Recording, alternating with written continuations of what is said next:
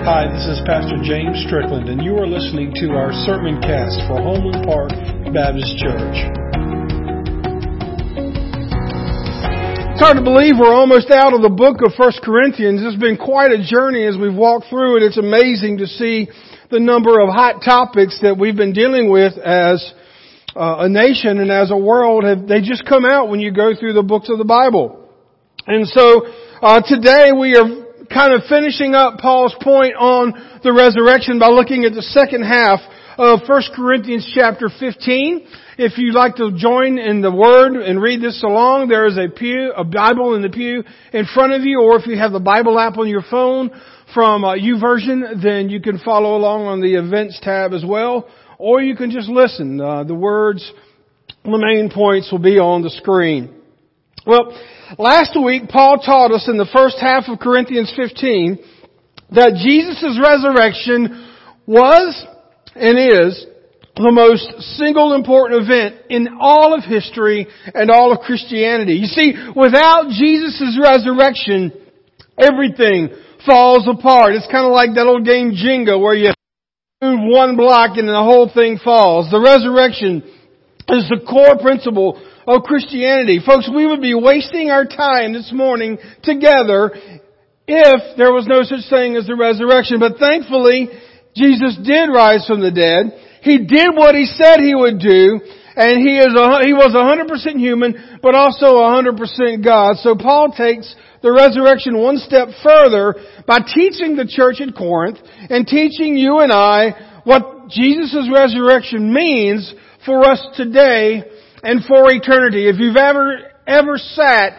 at the side of a casket of a loved one, you will realize the benefit of the resurrection. It's more than just what you celebrate in Easter when you get a new shirt or a new outfit. It is so much more than, it's more than the candy and the Easter eggs. We see here that we can find hope in the resurrection. If we look at 1 Corinthians 15, starting with verse 20, we see that Jesus was the first to resurrect.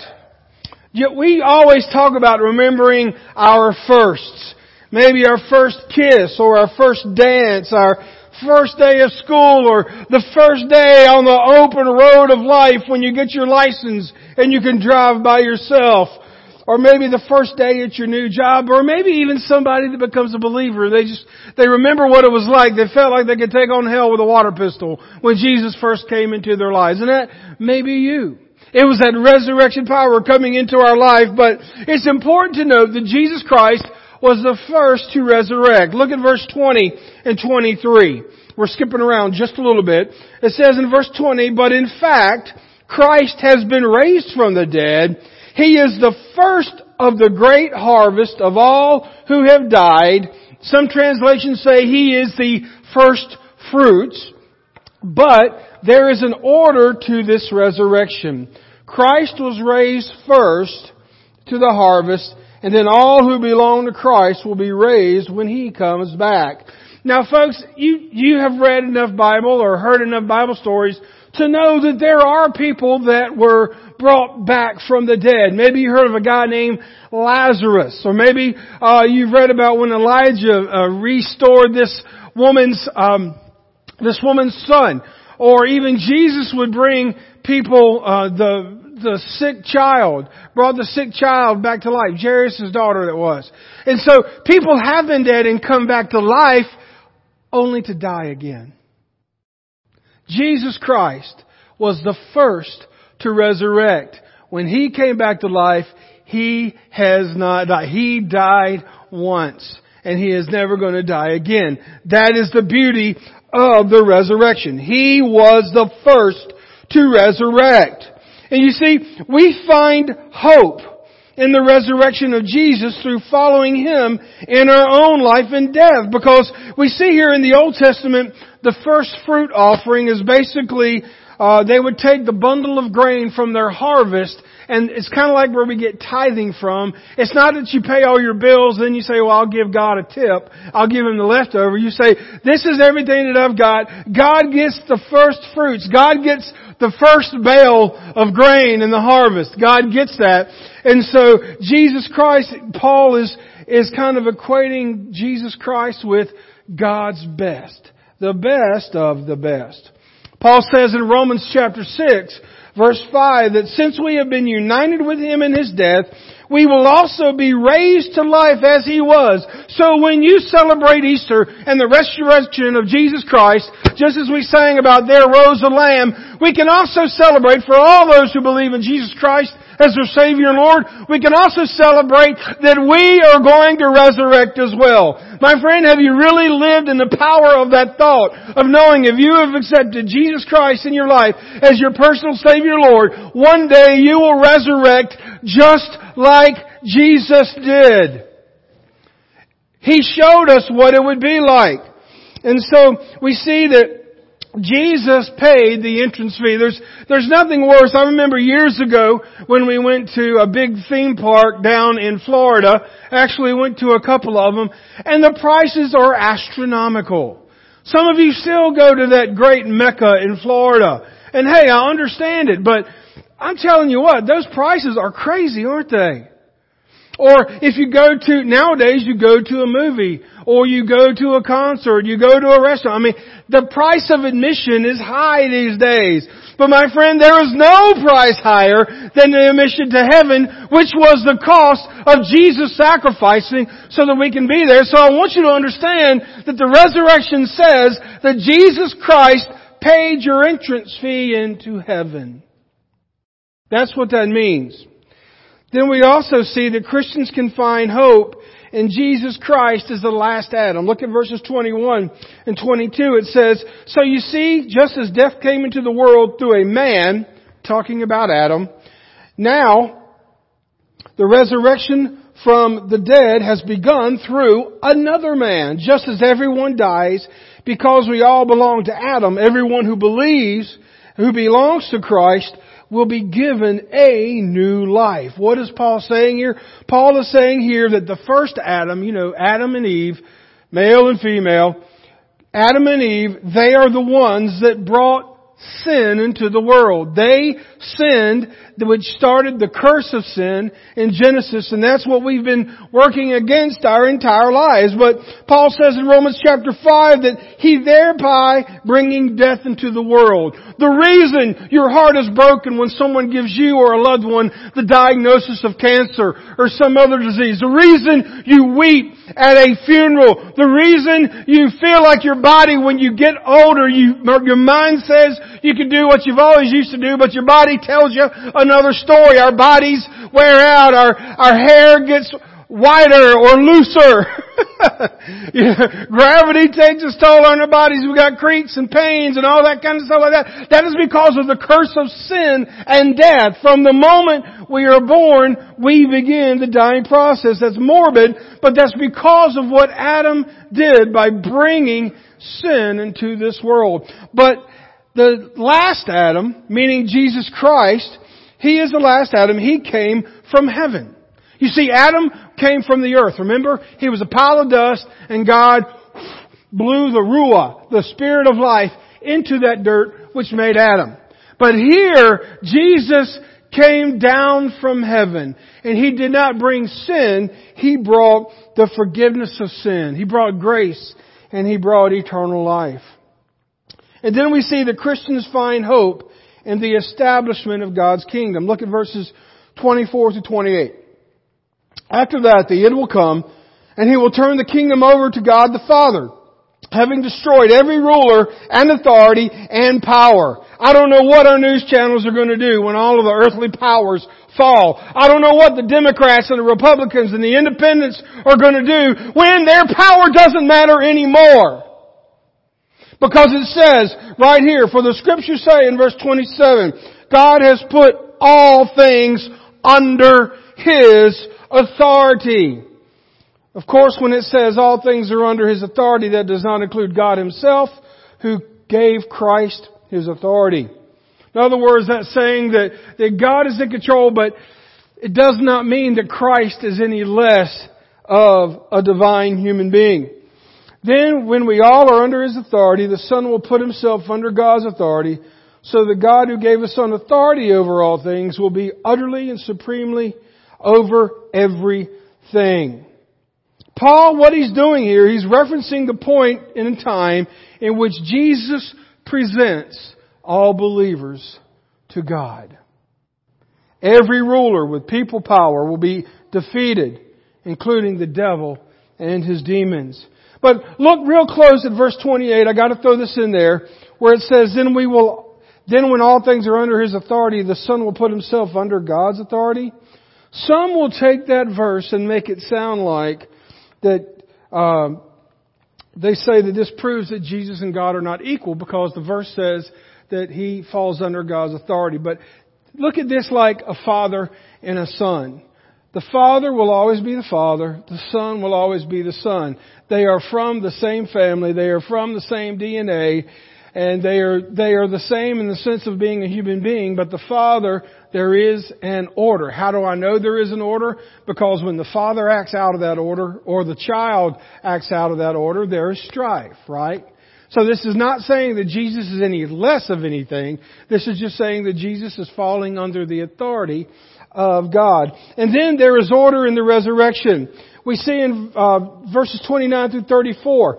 And before I read that, just about things being in order. And I may have said this before because this is a hot topic in our house. Are you ready? I'm going to go ahead and, and give you a little insight to the Strickland home. When you walk in, uh, we go through we come in the door through the garage, the door goes up, we go in and we go through the little laundry room and we're in the kitchen. And then right there, so conveniently, is a counter. Do y'all have one of those counters in your house where when you walk in, you got the mail, goes right there. You got something in your hand, it goes right there. You got all your junk, it's gonna go right there. And then I'm, I'm thinking, yeah, I'll get that later and before you know it, junk, junk, junk, junk, and then all of a sudden I can tell she starts twitching. You know, you have got your stuff all over this counter. And I'm like, yes, but you've got some stuff too. That never works out, guys. Don't, don't point their stuff out on the counter also. And but the whole thing is, is that it doesn't matter how immaculate the house is, because I've got to say, uh, Donna does an amazing job at our house with keeping it presentable and clean, and in, in the midst of all the stuff I probably do to go against it. But but if that counter is messed up, but now on the opposite side of that, if the whole house is in shambles, if that counter is clear, I'm good. Because there has to be an order. Men, come on. How many times does your wife ask you a question that she already knows the answer to? You know what I'm talking about? Do those go there? She knows the answer. It doesn't go there. But yeah, we put it there and I guess we thought it, but don't tell her yes, that's where it goes because that too is not a good answer. But the thing is, is that you all know yourselves.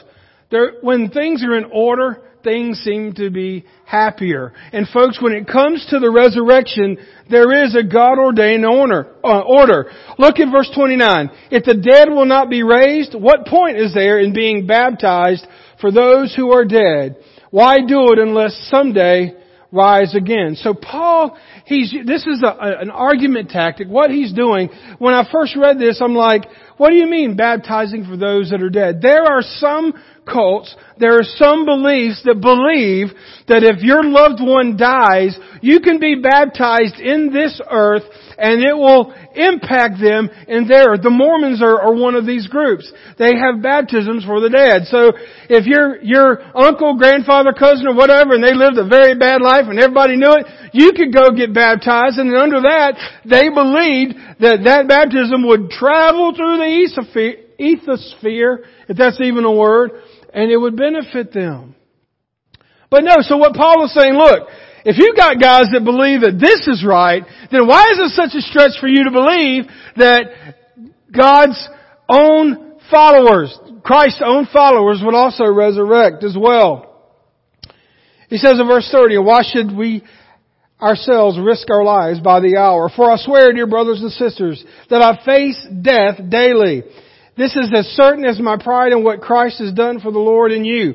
And what value is there in fighting wild beasts, those people of Ephesus, if there was no resurrection from the dead? When he says wild beast, fighting wild beasts. He may have been in one of those situations where they would take Christians and they would put them in the middle of the Colosseum and they would put a hungry lion or some type of animal that has not eaten and they would release that lion and then that lion or whatever would come out and devour that Christian. That was spectacle for them. That was a day at the football game for the people of that area. And so we don't know whether Paul had been in that situation or he may have just been talking about all the people that gave him such a hard time. Maybe he was calling them beasts. We don't know.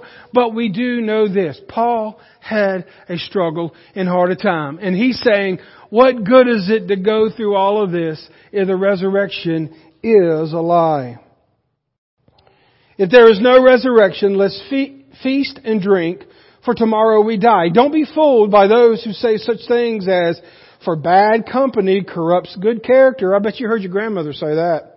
Bad company corrupts good character. I guess the, uh, the more southern version of that would be, if you lay down with dogs, you get fleas. But think carefully about what is right and stop sinning. For you, for to your shame I say that some of you don't know God at all. What was happening here is that the Christians in Corinth, they were getting some bad information about the resurrection. There were groups called Sadducees. They were Jewish leaders that did not believe in the resurrection.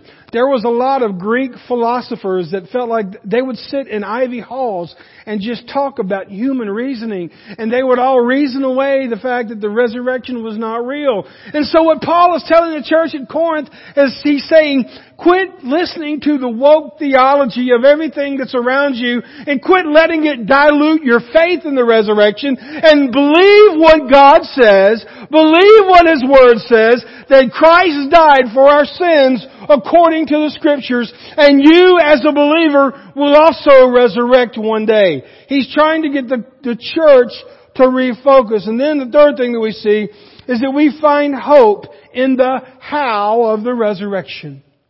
We find hope in the how of the resurrection. He says, but someone may ask, how will the dead be raised? What kind of bodies will they have? Paul actually says, what a foolish question. He calls them fools. If you ever saw the old Sanford and Son episodes, you remember that when he'd call um, all those guys coming to the house, Fred Sanford call him, you fool? This was not a compliment. Yes, he calls them foolish. He says, and this is a beautiful, beautiful illustration. When you put a seed into the ground, it doesn't grow into a plant unless it dies first. And what you put in the ground is not the plant that will grow, but only a bare seed of wheat or whatever you are planting. Then God gives it the new body He wants it to have. A different plant grows from each kind of seed. Similarly, there are different kinds of flesh. One for humans, another for animals, another for birds, and another for fish. So yes, God differentiates humans from animals and fish and birds. But what a beautiful illustration here, folks. When the body of a believer is buried, in whatever form it is in. I've heard some people say, Preacher, don't even talk to me about cremation. I don't even want to talk about it. Well, I don't know what your preference is on that, but I figure God made us out of dirt, so I figure like cremation is probably not going to be that big a stretch for him. He's God, right? But also, and I'm not saying everybody needs to go out and do that, but also, what if somebody is in a horrific, tragic accident and they they are buried and, and they're not complete, if you know what I mean. Is, is that somehow going to hinder God? If someone was born with a disability, does that mean that they, in the afterlife, they're stuck with that for eternity? No! This is God, and so it, it, it causes me to reevaluate as I buried my parents and I've buried many people in our church, what Paul is saying is, is because of resurrection, when you, when you bury people, when you put them in the ground or you put them in the vault or wherever you place them, it is no different than when you take a seed and you plant it in the ground. You take that seed and you plant it in the ground and then one day, prayerfully, it grows into something beautiful. How many farmers do you see that they, they plant the seed and then they come back and there's wheat, there's grain, there's, there's vegetables, there's fruit, and they go, oh my goodness, my seed has changed. I planted a seed and it came out like this. No! We know that I am not big into horticulture. I was not part of the 4-H club, but I will tell you this, I do know that a seed is meant to die, so whatever it is will grow. So my friends, my loved ones, let me tell you what, is that when we place people into the ground, if they are a believer in Jesus Christ, they are like that seed, and one day they will resurrect, and they will be beautiful, they will be whole, they will not have their earthly body, they will have their heavenly body. And I don't know if it's just going to be in the blink of an eye, I don't know if it's going to be like Star Trek where they're beaming them up, I don't know what it's going to be like, but I know that we are going to have our heavenly bodies because God's Word says it. So when you go to that grave, when you prepare your own grave, when you think about death, I want you to understand that that is the last stop for this earthly body because the next thing is going to be our heavenly bodies.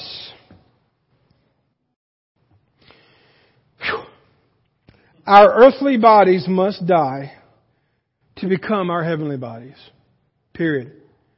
The bodies that we are resurrected with are made for eternity. And I gotta say this, I'm not going to get red in face and start doing hell, fire, and brimstone, but I am going to tell you, just as our bodies, eternal bodies are made for heaven, for those that reject Jesus Christ, they're getting eternal bodies that are made for eternal torment and pain. Verse 45 says, As the scriptures tell us, the first Adam became a living person, but the last Adam, that is Christ, is a living, life-giving spirit. What comes first is the natural body, and then the spiritual body comes later. But look at verse 51. But let me reveal to you a wonderful secret. We will all not, we will all not die, but we will all be transformed. And then as we as we heard just a few minutes ago in that song. I love this passage in verse 54. Then when our dying bodies have been transformed into bodies that will never die, the scripture will be fulfilled. Death is swallowed up in victory. Oh death, where is your victory? Oh death, where is your sting? For sin is the sting that results in death, and the law gives its power, but thank God He gives us victory over sin and death through our Lord Jesus Christ. On that day, Satan thought he was victorious when he tempted Adam and Eve. On that day, Satan thought he was victorious when Jesus Christ died for your sins and mine. But God used the resurrection of Jesus to overcome Satan and his impact on this world. This is why we can have hope in dark days. This is why we can have hope when walking through funeral homes and graveyards. Death has been defeated. And it's not going to take Botox. It's not going to take the fountain of youth. It's not going to take AI or technology. We may be able to prolong life,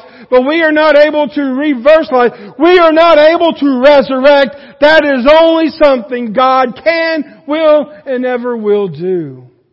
Yes, we may be able to bring somebody back to life. Yes, maybe someone died and they went and saw heaven, but then they came back. But I guarantee you they will die again.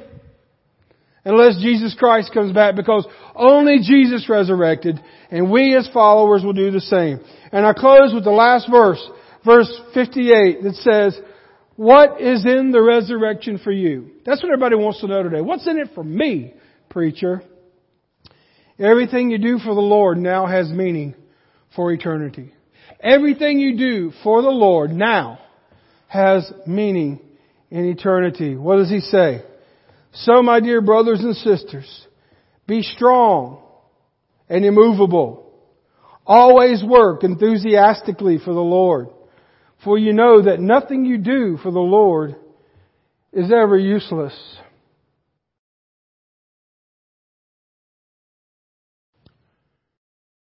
Nothing you do for the Lord is ever useless. If you've ever been serving the Lord and you've been tired and you've been beat up and you've been fatigued, you've been angry, you've been pleased with yourself, I don't know, you insert your whatever feeling there. But I want you to know the devil wants to tell you you just wasted your time. You just really, you, you could have been, you could have been out on the beach. Yeah, we could have been. But you know what? What we do for the Lord is never useless. Do not be discouraged, believer. Your struggles today are not in vain. Do not let the grind of this world take the joy away from serving God. You are making a difference, Homeland Park Baptist Church. Victory doesn't depend on your efforts. Jesus took care of that at the resurrection. So no matter how bad this world gets, death has been defeated and it will get better one day. Believer, you have the hope of heaven. You know, I often wonder what our heavenly bodies are going to look like. I hope it doesn't look like this.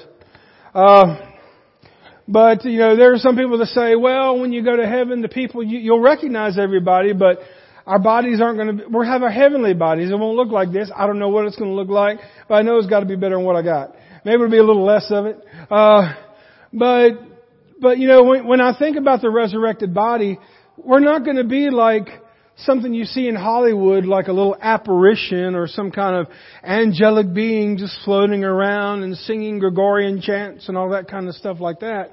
If you want a good idea of what our resurrection bodies are going to be like, just read the account of Jesus after his resurrection. He came back, didn't he? He came back for a while. Hundreds of people saw him. He was actually, this was a cool party trick. He was able to walk through locked doors. He was able to walk through walls. But he was also, he had the physical part of, he offered Thomas to say, hey dude, if you doubt, go ahead and put your finger in my side here if you don't believe me. And then before he left for good, until he comes back again, before he left for good, he's on the beach and he says, hey guys, come on over, let's have a fish fry.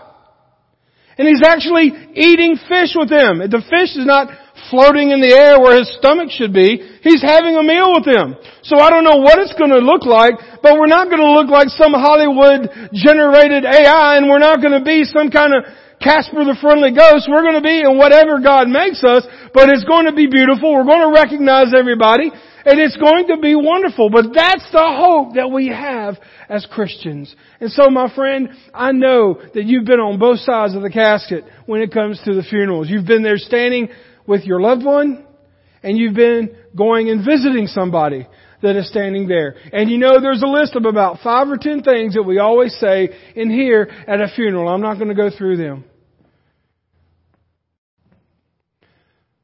But if I ever lose somebody, again, just tell me this. It just gets better. It just gets better. And here's the bad thing. If there's somebody here today that's listening to this message, whether it be on the video or if they listen to it on the podcast or they you're just here today, there's going to be somebody say, "Well, preacher, yeah, yeah, resurrection, Jesus, yada yada. I get it." I'm going to go ahead and tell you, folks. If you do not believe in Christ, this is as good as it gets. And if you if you don't believe in this, I'm going to go ahead and lovingly tell you, you live like you want to live you get as wild and crazy and you enjoy it because this is as good as it gets. Uh, one friend said this about a different situation. He said, "You uh, you play stupid games, you get stupid prizes." Meaning that if you think that, that all of these years, this book that has been banned, this book that has been, they've tried to destroy, it, they tried to to take it out of society that still keeps going strong. Jesus is still here today. And if you think that, that look, that's not for you, that's fine. I, am not going to judge you. Matter of fact, I would have more respect for somebody that says, I don't believe it, I'm going to live like I want to live, because you're not trying to live in both worlds. But my friends, let me just tell you, if you are not a believer in Jesus Christ, what you're experiencing now is as good as it gets. But my friends, if you believe in Jesus Christ, it doesn't matter what you go through here. It's going to get a lot better.